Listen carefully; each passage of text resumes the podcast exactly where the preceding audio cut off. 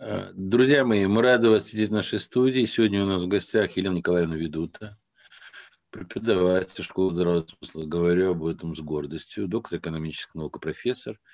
И вместе с Еленой Николаевной впервые в нашей студии сегодня Баглаев Владимир Николаевич, генеральный директор Череповецкого литейно-механического завода, э, который на данном этапе представляет э, современное высокотехнологическое литейное производство, соответствующее мировым стандартам. Али Николаевна и Владимир Николаевич, добрый вечер. Мы рады вас видеть в нашей студии. Э, и э, сразу же у меня к вам такой вот э, вопрос. Все говорят о новых экономических моделях. Все говорят о том, что надо что-то вот исправлять. Вчера вот мы даже Илье Николаевне немножко надоедали с нашими людьми, которые приехали сюда из Америки, или Николаевна, приехали из Америки, вот, чтобы с вами встретиться и переговорить с вами вот по ну, они, э, это была их реакция на последний, на последний ваш эфир. И вот как все-таки совместить старые методы управления, новые методы управления, тут же цифровизация, тут же, значит, автоматизация производства. А вот сегодня такую замечательную вещь сказал э, Владимир Викторович э, Прусаков, он с нами в студии, сегодня Владимир Викторович, добрый. Э, и Владимир Николаевич его поддержал, они оба машиностроители, скажем так, по специальности. И говорят, без, без машиностроения никакой интеллекту, э, и искусственный интеллект невозможен.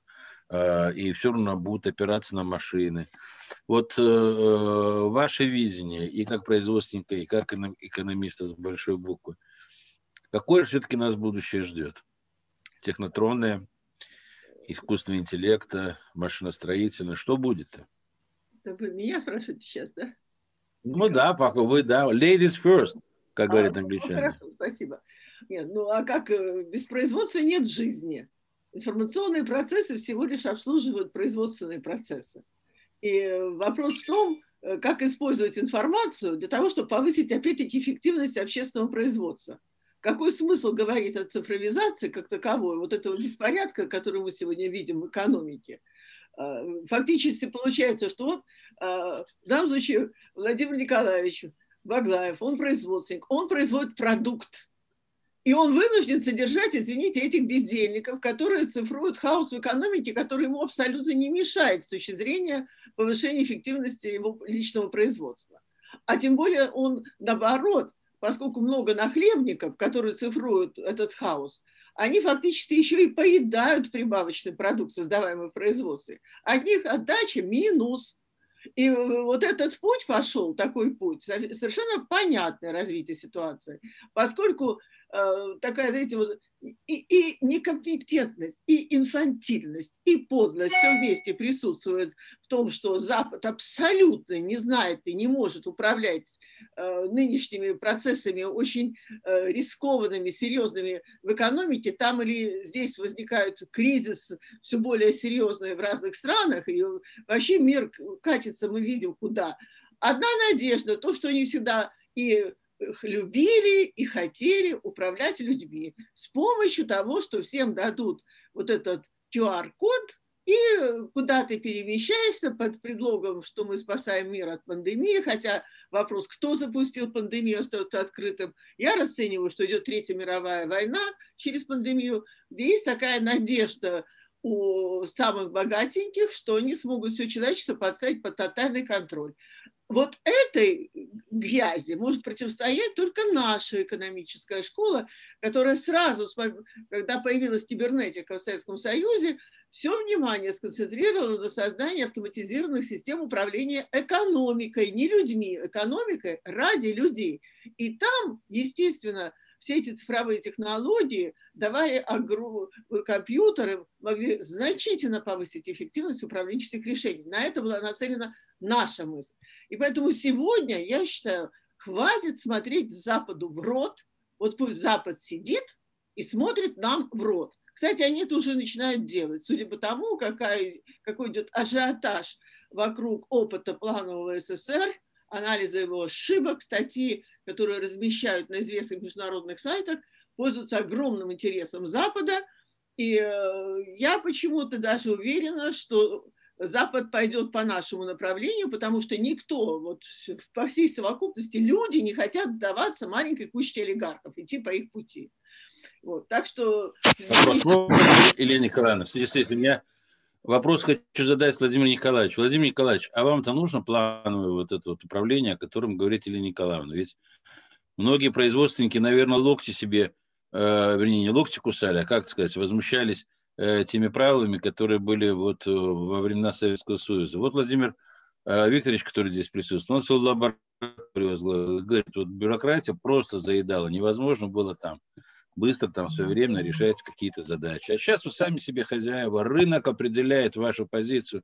Вы знаете, что туда надо вот это, сюда вот это, быстренько раз, раз, раз, цифровизация идет повсюду. Прелесть, а не работа. Я бы разделил... Или, или все-таки нет? Смотрите, ну первое. Во-первых, э, в советское время, в начале 90-х годов, э, я на Белазе возглавлял отделы информационных технологий и одновременно даже был зам генерального директора по внедрению IT-технологий на Белазе, э, внедрял системы RP управления и так дальше. Поэтому с точки зрения, насколько полезна или не полезна автоматизация управления или оптимизация даже проектирования работами, мне вопросов нет. То есть, если вы хотите задачи сложные решать на производстве, их надо, эти процессы автоматизировать, безусловно. И я скажу, что в советские времена Любой учебник информатики, который был выпущен, он сейчас, если его открыть, почитать, он не устарел ни разу. Просто другие аппаратные ресурсы, а учебники, которые были советские, по информации... Владимир Николаевич, что-то со звуком. Вы, мне кажется, микрофон закрыли руками. А сейчас лучше слышно? Да. Вот, это один момент. Второй момент, значит, с точки зрения планирования, управления, слово кибернетика интересное. Давайте откровенно, э, кибернетика, ну, по русскому языке, русском языке, наверное, просто назвать управление. То есть управление чего и для чего, повышение эффективности чего и для чего. Насколько, вообще говоря, эффективен расстрел э, с точки зрения э, фашистующего элемента. Да? А, наверное, все-таки газовая камера гораздо более эффективна по разным причинам, и экономично. И... Поэтому, когда мы говорим о вопрос эффективности, эффективности кого и для чего, с точки зрения наверное, человек обычного, который попадает э, под раздачу, э, чем э, более эффективен инструмент уничтожения этого населения, тем ему хуже. Он очень против этого повышения подобной эффективности. Поэтому разговаривать о том, какая должна быть экономика, в принципе, да, и как должно, надо управляться экономикой дальше, вопрос не совсем корректен. На мой взгляд, мы пропускаем самое главное в этом. А для чего и для кого нужна экономика, которая э, создается сейчас в мире, и куда эта экономика ведет человечество. Если экономика нужна для того, чтобы какая-то группа людей, э, возглавив, так сказать, э, движение по улучшению собственного, собственного потребления, им нужно минимальное количество обслуги, а все остальное лишнее, то этой экономики, в принципе, как уже мы знаем, миллиардов 6-7 на Земле как минимум лишних. И с точки зрения э, любого процесса управления, э, если в будущей экономике создается место для проживания 6 миллиардов, им это не надо. Им нужна другая экономика, где эти 6 миллиардов максимально экономичным и безболезненным способом должны быть уничтожены. А, мы, конечно, такой мысли не допускаем. Мы думаем о том, как, какая должна быть экономика для того, чтобы э, живущие на Земле миллиарды как минимум не уменьшались, а находили э, свое будущее э, в этой экономике и видели свет, светлый вариант развития. То есть, по большому счету, мы должны говорить о том, какое, в принципе, общество в ближайшее время будет построено на Земле в целом и в стране в частности. И только вот исходя из того, как, э, какие целевые установки построения этого общества, а, можно говорить, какая, какие процессы управления, движения к этому обществу будет правильно. Потому что если мы считаем, что мы, э, конечно, когда у нас есть желание повернуть направо, а водитель э, крутит налево, потому что ему надо туда, у нас создается впечатление, что водитель неправильно управляет машиной. Э, а может, мы просто не знаем маршрут, по которому этот водитель собрался ехать. Исходя из этого, мы его за руль дергаем и говорим, что ж ты делаешь, нам направо. Он говорит, нет, нам налево. Поэтому с точки зрения моей логики, как управленца практика, Э, говорить об инструментах э, можно, но сначала надо определиться, как, какие цели достигают те, кто этим занимается. И как один из моментов, элементов, вот вы говорите машиностроение, да, надо или не надо, а, а люди нужны или не нужны. Вот, ну, вспомним э, фильм «Апокалипсис», так скажем, «Терминатор». Там, первый «Терминатор», второй «Терминатор». Даже в этом мире, которым правит искусственный интеллект сверху, да, для того, чтобы происходили некоторые процессы на Земле, ему требуется огромная армия машин, которые в виде роботов там, и всего остального, они все равно те или иные процессы обслуживают. Поэтому, безусловно, э, различного рода механизмы, они должны э, будут в любой будущей информации, э, где присутствуют высокие технологии, машины будут. Если технологии должны деградировать, ну, наверное, машин тоже не будет. Поэтому наличие того или иного машиностроительного комплекса в стране и уровень сложности технологий, он говорит о том, насколько вообще говоря, страна Э, развита не только технологичная, но и, в принципе, насколько она э, находится на каком уровне не деградации, а развития, так скажем. И если в стране э, очень много грамотных программистов, но нет машиностроения, эту страну можно, нельзя, нельзя называть развитой, потому что она мало чем по факту отличается от любой банановой республики, где в любом случае все зависит не от продавца бананов, а от его покупателя. Э, тот, тот факт, что вы торгуете не бананами, а программами, э, с точки зрения хозяина э, заказа, большой разницы не имеет. Я бы так аккуратно сказал. Поэтому надо определяться прежде всего с цельными задачами, ради которых применяются те или иные инструменты. Цифровая экономика, она неплохая или не хорошая. Это как молоток. И можно гвозди забивать, а можно голову пробить. Вот я об этом уже говорил. Поэтому здесь обсуждение, нужна или не нужна та или иная модель, а тот или иной инструмент. Давайте определимся сначала, для чего это надо нам или не надо. Вот это вопрос, который должен стоять во главе э, выбора инструментов и механизмов. Елена Николаевна, а для чего все это нужно? Как значит, я, я со своей стороны, поскольку все-таки в данном случае я как человек науки, я прекрасно понимаю, что производственные отношения должны способствовать развитию производительных сил, Елена Николаевна, у вас, Елена, что-то у вас со, со звуком тоже. До этого было все нормально. Попробуйте поближе. Так, слышно или нет? А вот что-то я... Сейчас, минуту, подождите. Мне надо посмотреть тогда сейчас. На, на... Сейчас я проверю. Подождите. Сейчас. Мы же до этого говорили, было все очень хорошо. Сейчас, подождите минуту. У меня может мало... Сейчас, сейчас, сейчас, секундочку. Вот это у меня что-то может быть она. У меня на всю катушку включен звук. Сейчас. Я просто смотрю, что... Так, не слышно? Дайте сейчас. Ну так, на, на, на троечку. Нормально. Тогда попробуйте громче говорить. Подождите, сейчас. Я еще раз что-то я... Сейчас, сейчас, минуточку. А, Давайте. А, вот что-то, подождите, какой-то у меня тут значок. Так, не слышно, нет? Хорошо слышно, хорошо, хорошо. уже. А, ну, да. я, я просто хотела сказать, что есть такой закон, который кажется, знаете, таким примитивным, все его забыли. Соответствие производительных отношений к производительным силам. То есть если производительные силы развиваются, в частности, когда появились машины, то стало ясно, что феодализм больше невозможен, он не способствовал дальнейшему развитию машиностроения, появлению фабрик. Появляется капитализм. Капитализм на определенном этапе очень способствовал развитию производительных сил. Но потом, в силу самой природы капитализма, который стремится всегда ради прибыли поглощать всех своих конкурентов, и то, что мы сегодня видим, никакого свободного рынка нет, все схвачено маленькой кучкой глобалистов, и они управляют дальше развитием общества с использованием примитивного инструментария XVI и начала XIX веков.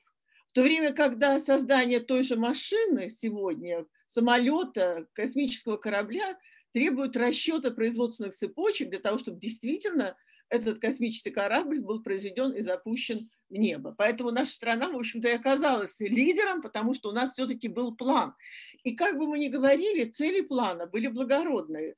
Мы старались как могли, чтобы наши люди жили лучше, мы смогли благодаря именно нашему плану, я подчеркиваю, именно методу последовательных приближений составления плана, кибернетическому методу, мы смогли стать страной, победительницей и страной биполярного мира. И именно против такого плана, кибернетического плана, были направлены все э, реформы в нашей стране, э, запуск стихии в наше планирование и, в конце концов, сдача страны, поскольку мы отказались от всякого планирования экономики, и как результат мы получили, что у нас остались сырьевики, которым сегодня тоже грозит опасность ввиду нового зеленого курса, который уничтожит еще и сырьевиков.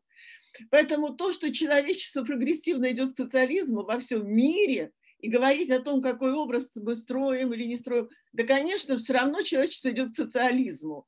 Э, слова великого Эйнштейна, почему социализм, да он легко объясняет, да потому что капитализм с его жадностью схватить для себя, уничтожает всех остальных, делает людей эгоистами, а мы все с вами члены единого общества, человек существо социальное. И когда тебе кажется, что ты как эгоист выиграешь, все равно ты проиграешь потом. Э, все обречено. Мы все равно должны вместе э, как бы относиться друг к другу, именно следуя моральным принципам. И по моральным принципам мы должны составлять план, который бы способствовал улучшению жизни, в том числе и решение проблем экологии. Да невозможно никакое решение экологии в рамках капитализма, когда все схватить, схватить и схватить. Поэтому задача действительно уткнулась сегодня в создание механизма управления экономикой на макроуровне и забалтывание этого механизма в сторону либералы. Финансовая стабилизация – это главное. Патриоты. Даешь низкопроцентную ставку, идешь инфляцию – ничего не выйдет, потому что даешь низкую процентную ставку, а не произведены те станки, которые необходимы для развития производства. Не было их, когда э, производство работало в предыдущем периоде. Это опу- ставку опускаем, уходим в инфляцию, еще раз грабим людей. Мы наткнулись на ту ситуацию, когда говорить об улучшении жизни людей без планирования всей нашей экономики, используя, естественно, э, экономико-математическое моделирование для запуска э, цифровых э, возможностей, это просто абсурд. И вот этим абсурдом мы сейчас каждый раз бьем свою голову об стенку. Поэтому я считаю, остаюсь, придерживаюсь той точки зрения, сегодня мир будет спасать автоматизация управления экономикой. Хватит ручное управление, хватит царей, хватит царей на всех уровнях иерархии, каждый чиновник царь. Все должно быть скоординировано в интересах улучшения жизни людей. И вот, кстати, это не только моя точка зрения, я могу похвастаться.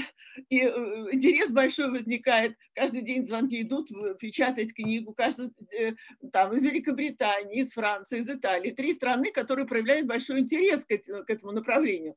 Потому что все понимают, что э, два слова, которые прикрепили нашей стране казарменный социализм – это неправильных два слова, которые увели народ, от, вообще весь народ, от понимания истины. У нас не было казарменного планирования. Казарменное планирование сегодня. Когда сказали нам пенсии нет, когда поделили, собрали доходов неизвестно сколько, поделили, как им нравится, кто учил какое мнение? Кто учил мнение, когда начинают цифровать людей, говорят э, каждому QR-код. Вон, китайцы уже заявили, что будущая глобализация – это движение по разным местам с QR-кодом. А кто нас спрашивал, о какой демократии мы говорим? Так вот, настоящая демократия в плане власти народа – это та, когда система управления экономикой работает, во-первых, на повышение качества жизни, и, во-вторых, автоматизация управления, она способствует тому, что включается активно обратная связь и общественное мнение.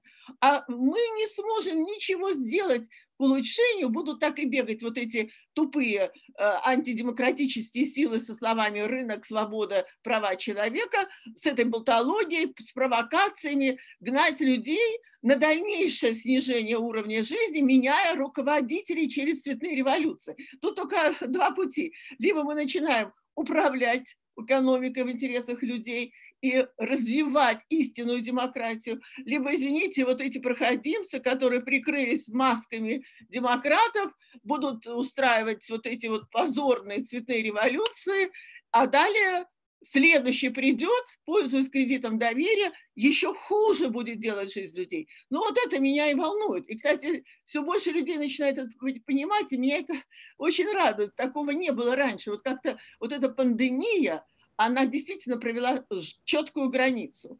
а, начался новый этап развития человечества. Либо оно пойдет в зад истории с криками цветных революций и вот этих вот э, талантов западных, как управлять людьми, либо она пойдет, человечество пойдет по пути, который нарабатывал СССР, и которого э, в силу разных причин объективных, мы знаем эти причины, свернули с истинного пути для человечества. Но бывают ошибки. Первый эксперимент, ошибки исправляемы. И все равно человечество пойдет именно той дорогой, чтобы выжить, а именно по пути к социализму. Это о будущем обществе. Сознательно управляемая экономика с справедливым распределением доходов. Да. Елена Николаевна, вы вместе с Владимиром Николаевичем э, написали открытое письмо руководству Беларуси. И это же письмо подписали Хазин, э, Делягин, кто-то еще. Оно было Э, в открытой печати. Что вы там писали? Что вы обращались? Что вы предлагали ну, руководству? Понимаете, письмо, оно же короткое, мы же не можем э, развернуто все писать. И у нас, естественно, мы все люди с разной, как бы, где-то подготовкой, у каждого своя жизнь, своя, свой путь. Но нас объединило общее, потому что мы прекрасно понимаем э, суть того, что происходит в Беларуси, направлена на то, чтобы оторвать белорусов от Э, единого нашего э, пространства славянского, я сказала, где-то славянского пространства России, Украины, Беларуси, мы все действительно братья, э, мы родственными узами практически связаны.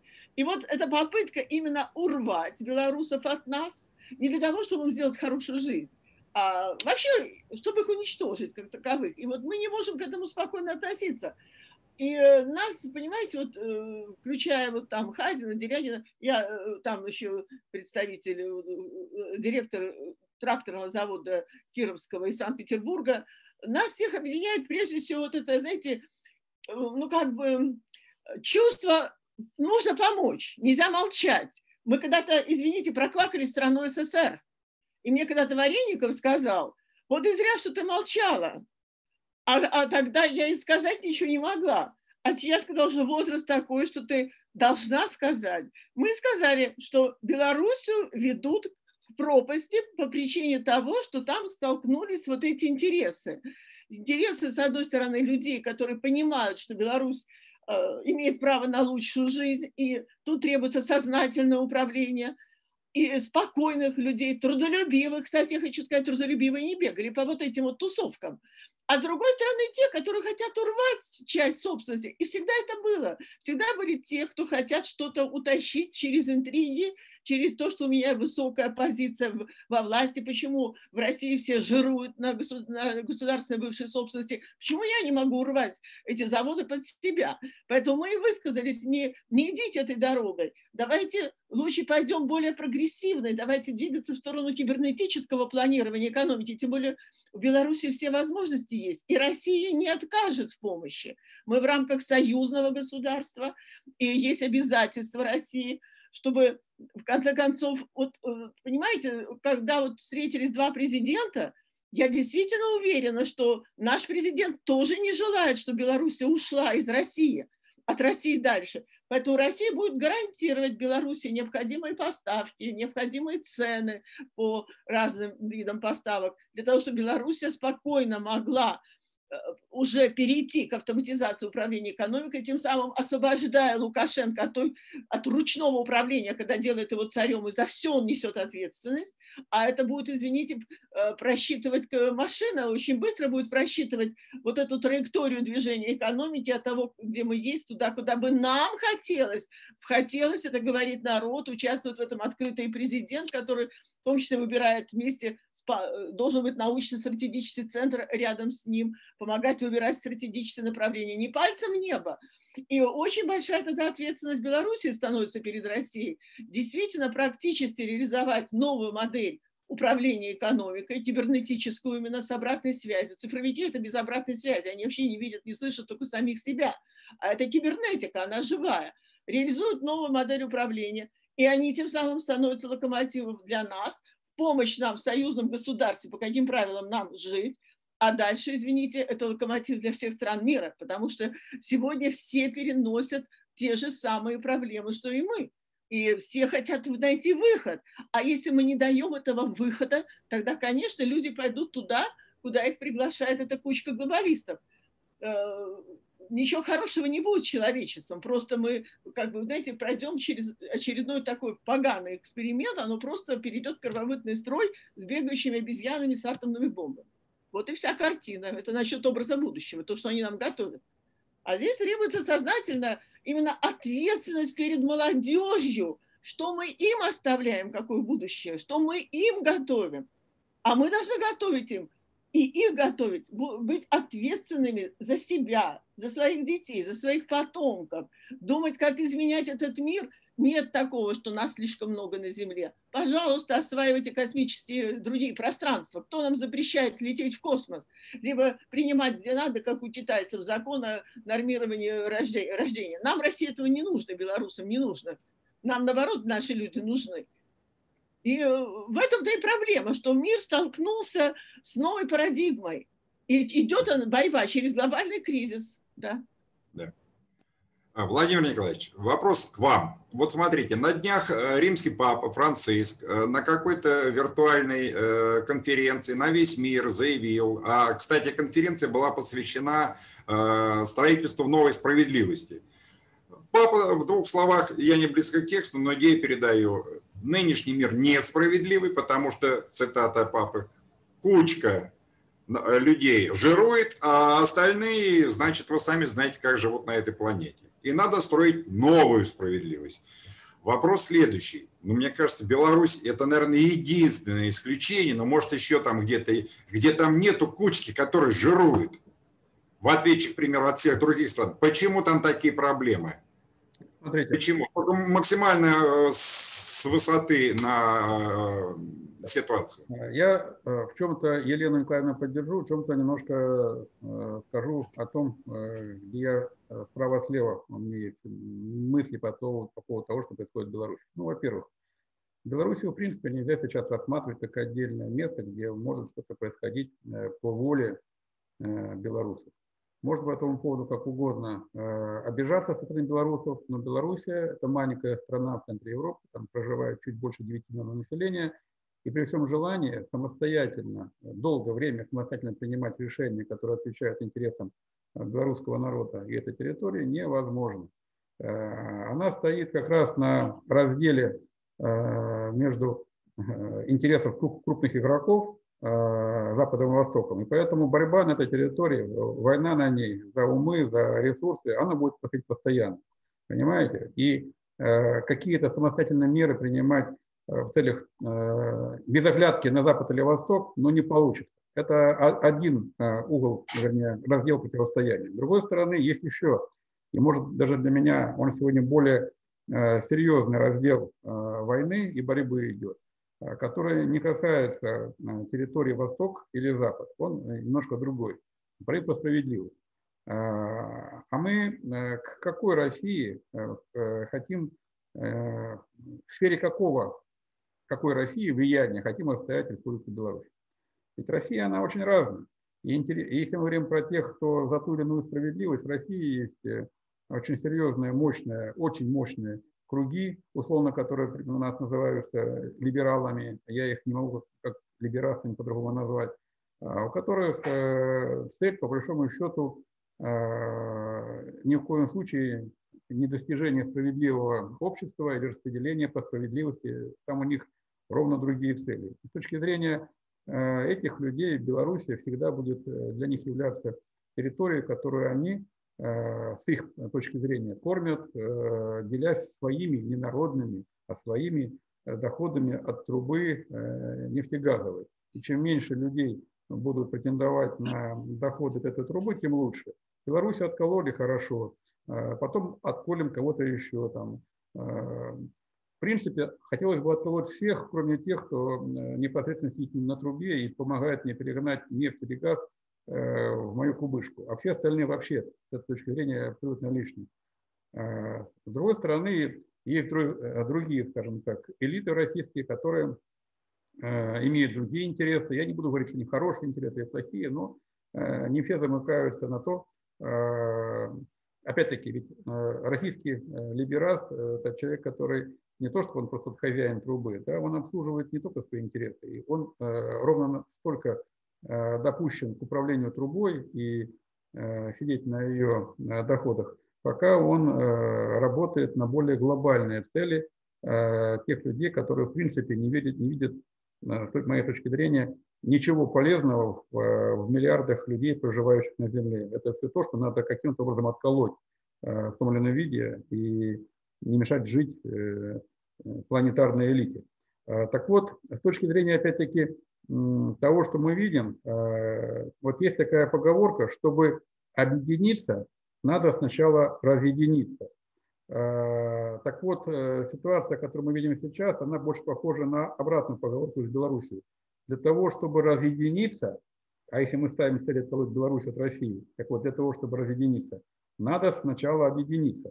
То есть надо объединиться так, чтобы в Беларуси возникло партизанское движение, направленное на, на разъединение, и это позволит э, отколоть этот кусок. И э, если уж говорить, вот мое мнение, я считаю, что по этому сценарию разъединения – произошла э, примерно процедура от, откалывания Украины от России. Именно на этом сценарии этот кусок большой России был откусан, убран от России, потому что сегодня большинство украинцев считают россиян, ну точно уж не братьями, а людьми, которые там претендуют на их свободу и все остальное. Это произошло ровно по сценарию, что разъединили через э, лозунги объединения. Э, поэтому в данной ситуации я бы Белоруссию вообще не рассматривал как э, территория, которая вот сейчас примет то или иное решение. Я понимаю, что если в мире противостоит две серьезных силы, одна из них, грубо говоря, сатанинская, глобалистская, которая с точки зрения некоторых писаний и рассуждений философских, это приверженцы Э, последнего царя на земле, так скажем, да, э, и те, кто им противостоит, условно говоря. Я немножко в сторону отошел, но тем не менее, можно так поделить. В этой ситуации Белоруссия может играть совсем другую роль. То есть мы говорим не то, что мы боремся за отдельно взятую Белоруссию, за счастье белорусского народа. Давайте поборемся за счастье российского народа. И мы понимаем, что если сценарий, по которому идет Россия, однозначно приведет в нищету и страну Российскую Федерацию, и люди здесь проживают, подумаем о том, а как сделать так, чтобы э, Россия, в большом смысле этого слова, а я не, не считаю сегодня Россию, это территория, которая ограничена э, нынешними границами на карте географической. Ну, это, мягко скажем, кусок империи, который, по большому счету, э, и кусок русского мира, который неполноценен без тех территорий, где и сегодня Э, проживают русские люди, которые разговаривают на русском языке.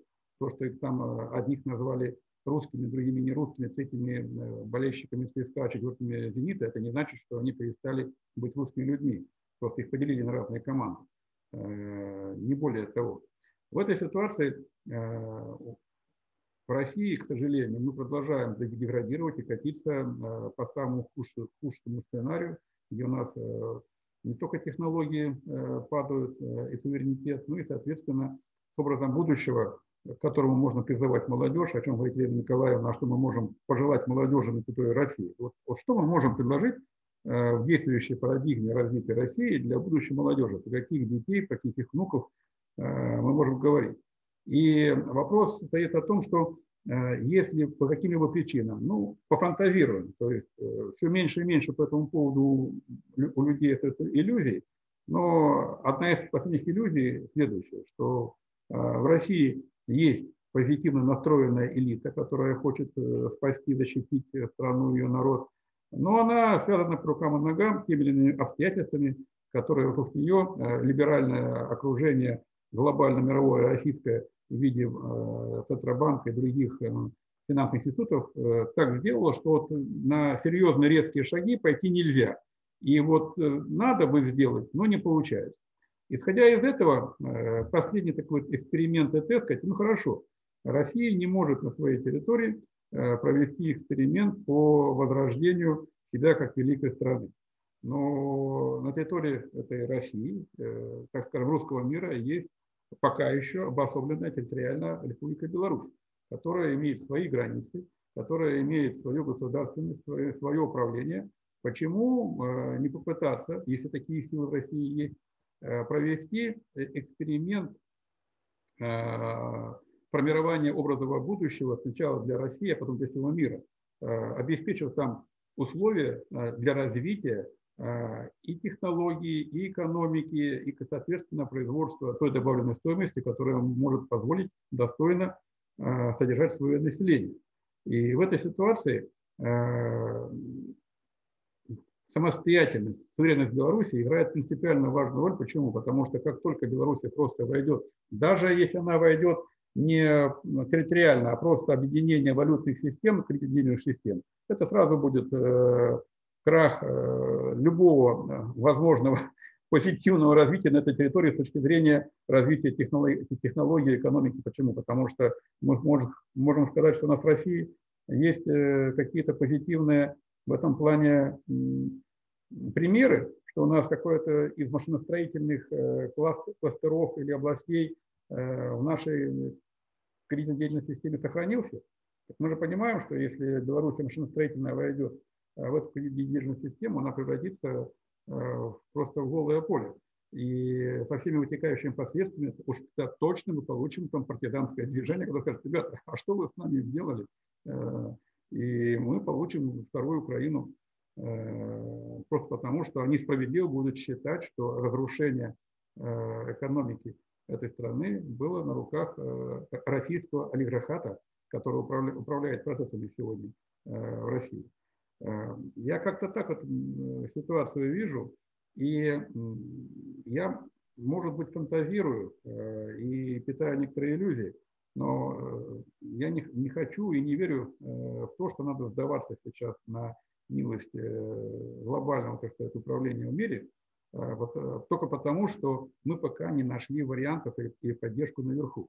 Хотя Елена Николаевна в чем права, тот факт, что предложенный Э, сценарий, который мы предлагаем в этом письме, он дает какой-то шанс, э, прежде всего, сегодня даже для властей Беларуси. Мы не видим, э, что этот шанс каким-то образом их заинтересовал. Тогда у меня возникает, в общем-то, простой вопрос. Значит, то распределение, которое есть сегодня в Беларуси, оно в целом некоторую категорию чиновников устраивает. И они сегодня уже, по примеру Э, бывшего э, э, Советского Союза, его развала, уже прорисовывают сценарии, по которому у них появляется возможность передавать по наследству доступ к распределению тех ресурсов, которые у них сегодня сложился. Ведь при Лукашенко на самом деле ни один серьезный начальник, чиновник не имел гарантий не то, что там передача по наследству своего кресла, но даже то, что в случае неправильного исполнения или недостижения результатов, он там удержится хотя бы лишний месяц. А, возможны варианты, когда вот эта группа а, людей, которые, в принципе, пригрелись на своих местах. Ведь помните старую а, такую гадкую поговорку времен развала Союза, когда говорили, что не надо покупать завод, это очень дорого, намного дешевле купить его директора. Может быть, уже мы подходим э, к тому самому э, временному промежутку, когда э, происходит торговля и предварительная договоренность, а, а почем бы можно было купить того или иного директора, там, я не знаю, министра, там, министра, кого-то еще, на то, чтобы не покупать страну в целом, а купить просто тех людей, которые вам ее, и эту страну сдадут. Я подозреваю, что некоторая тишина вокруг нашего обращения – она именно в Беларуси. То есть, если вы посмотрите сайты российские, я думаю, на ресурсах 30-40 вы легко найдете наше обращение. А вот э, на белорусском э, ресурсе вы не найдете это обращение ни среди оппозиционных э, ресурсов, ни среди официальных. То есть это говорит о том, что по большому счету ну, не так все просто в, в плане тех боевых действий, информационных действий, которые не попадают на экраны телевизоров, которые происходят подковерно, подскатерно. Там не все однозначно. И я думаю, там процесс э, сейчас борьбы и определение победителя и сценария, который произойдет после этой победы, далеко не предрешен, и там не все еще однозначно. И вот тут я не могу уверенно утверждать, но опыт подсказывает, что все намного сложнее, чем нам рисует тот или иной экран телевизора, хоть российский, хоть белорусский. Да, я... у, нас, у нас, к сожалению, уже закончилось время, и у нас остается время э, буквально несколько секунд поблагодарить вас, Александр Гарунович. Ну, я на самом деле благодарен. Я очень жалею, что наше время как-то ушло. Ну, я, в любом случае, я думаю, что это был очень полезный разговор. Самое главное, что он жизненный разговор. То есть теория у нас есть, я понял. Самое главное, понял. Теория у нас есть. У нас есть практика. Есть то есть сочетание теории и практики, я имею в виду, значит, и вот, э, скажем так, промышленников, э, производственников, которые непосредственно в процессе участвуют. Есть замечательная теория. В общем, я думаю, что все состоится. Оно состоится, наверное, в ближайшем будущем, потому что ближайшее будущее, оно потребует просто принятия каких-то решений. Там будет, наверное, или-или, но я все-таки думаю, что здравый смысл и, скажем так, вот тот, во всяком случае, позитивизм, который от вас исходит, он, наверное, все-таки должен победить. Я бы очень хотел, э, и я думаю, что я выражу пожелание и слушателей школы здравого смысла, э, нашей достаточно большой такой аудитории, которая наверняка захочет продолжить этот разговор. Поэтому я, пользуясь случаем, прошу вас такого решения, что, может быть, мы там не оттягиваем очень долгий ящик, мы все-таки этот разговор продолжим, потому что некоторые важные вещи мы все-таки не обсудили. Потому что хотелось бы все-таки знать, а как оно будет, как оно будет вот э, в самом ближайшем будущем. Мы же знаем, что оно будет, а вот как оно будет э, с точки зрения вот э, тех вещей, о которых вы нам сегодня рассказали. Спасибо вам огромное. Дай Бог здоровья, берегите себя. Если вдруг до Нового года я вас не вижу, с наступающим Новым годом он все ближе и ближе. И 21 год, чтобы он стал годом осуществления, скажем так, и желаний, и мечты, и удачи, и всего самого-самого-самого такого доброго. И спасибо нашим слушателям э, за то, что вот и слушали нас, уделяете нам внимание. Не забывайте подписываться на наш канал. Э, с вашей помощью мы можем позволить себе беседовать с такими замечательными людьми, как Владимир Николаевич Хаглаев и Илья Николаевна Витута. Спасибо вам большое, всего доброго, до скорой встречи. Спасибо. Всего доброго. Спасибо, до свидания.